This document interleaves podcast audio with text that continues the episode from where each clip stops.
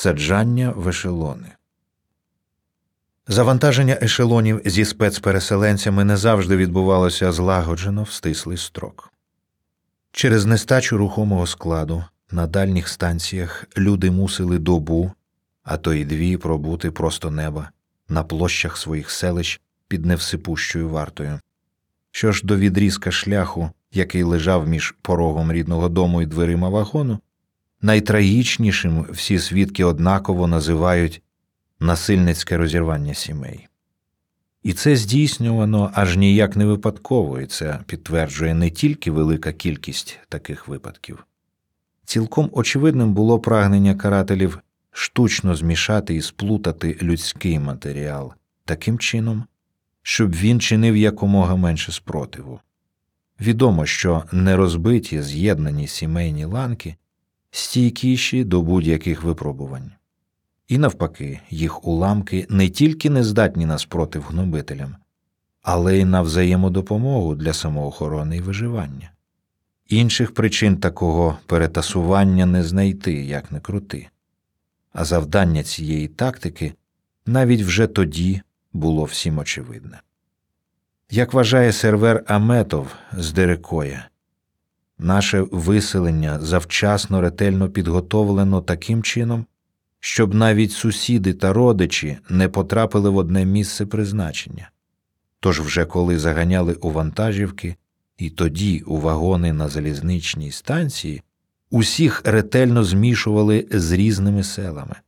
Навіть нашу рідну бабусю примістили в іншому вагоні, сказавши, що на місці зустрінетесь.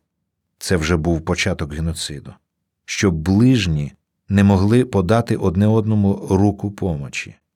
Між іншим розподіл навіть в сусідній вагон на ділі міг означати розлуку з близькими назавжди. Дорогою ешелони переформовано, а досягнувши середньої Азії, вагони по одному відчіпляли на різних станціях вздовж маршруту проходження за якимось планом недосяжним простій людині. Тобто розділення сімей починалося ще в рідних селах. Дерекойців посадили на вантажівки чомусь із далекими сусідами, тобто з інших сіл, а наших близьких, рідних та сусідів теж розсіяли по інших машинах. В стилі зараз давали три машини. Батьки з речами опиняються на одній машині, діти на іншій чи навпаки. Три машини рушають разом, але коли заїжджають в Бахчисарай, там стоять регулювальники з пропорцями. Вони спрямовують дві машини в місто, а одну на станцію в Сюрень. Коли машини віддаляються одна від одної, щиняється гвалт, діти кличуть своїх матерів, але марно, бо ешелони в різних місцях. Приїхавши до станції одну машину на один ешелон, іншу на другий, знову лемент. Діти потрапили в ешелон, батьки ж на той бік. Батьки хочуть приєднатися до дітей, але наші визволителі солдати прикладом по спині одразу ж повертають їх у свій вагон. Знову зойки, плач. Тому односельці опинилися в різних краях Урал, Сибір, Узбекистан, Казахстан. Навіть був випадок, половину машини відвантажили, вагон заповнили, другу половину в інший вагон ешелону. Тому сім'ї на дві-три частини розділено. Саме тому люди довгі роки шукали одне одного. Є такі, що й до цього часу долі їх невідомі. Останній день перед депортацією був суботній. Багато хто напередодні вихідного дня поїхав до міста, щоб зранку потрапити на базар, навідатись до рідних, тому вони ночували не вдома. Вранці їхню долю вирішено. Туди, де вони прихилили голову, теж навідались солдати і відправили їх з тими сім'ями. Тобто автоматично зв'язок із сім'єю втрачено. Батька великої родини, який в день депортації гасив у горах лісові пожежі, могли заслати в Марійську автономну республіку, а його рідних, які таким чином опинилися без годувальника, до Бухари. А коли вдома не було матері, цю трагедію взагалі тяжко собі уявити. Дітей виряджено в дорогу фактично як безпритульних, таких знетямлених від страху дітей було безліч на всіх станціях. Вони металися платформами і перонами, кидались під ноги дорослим, голодні та в сльозах шукали матерів. Самий хід від'їзду автоколон з рідних селищ за шалом драматизму здіймався до рівня античної трагедії.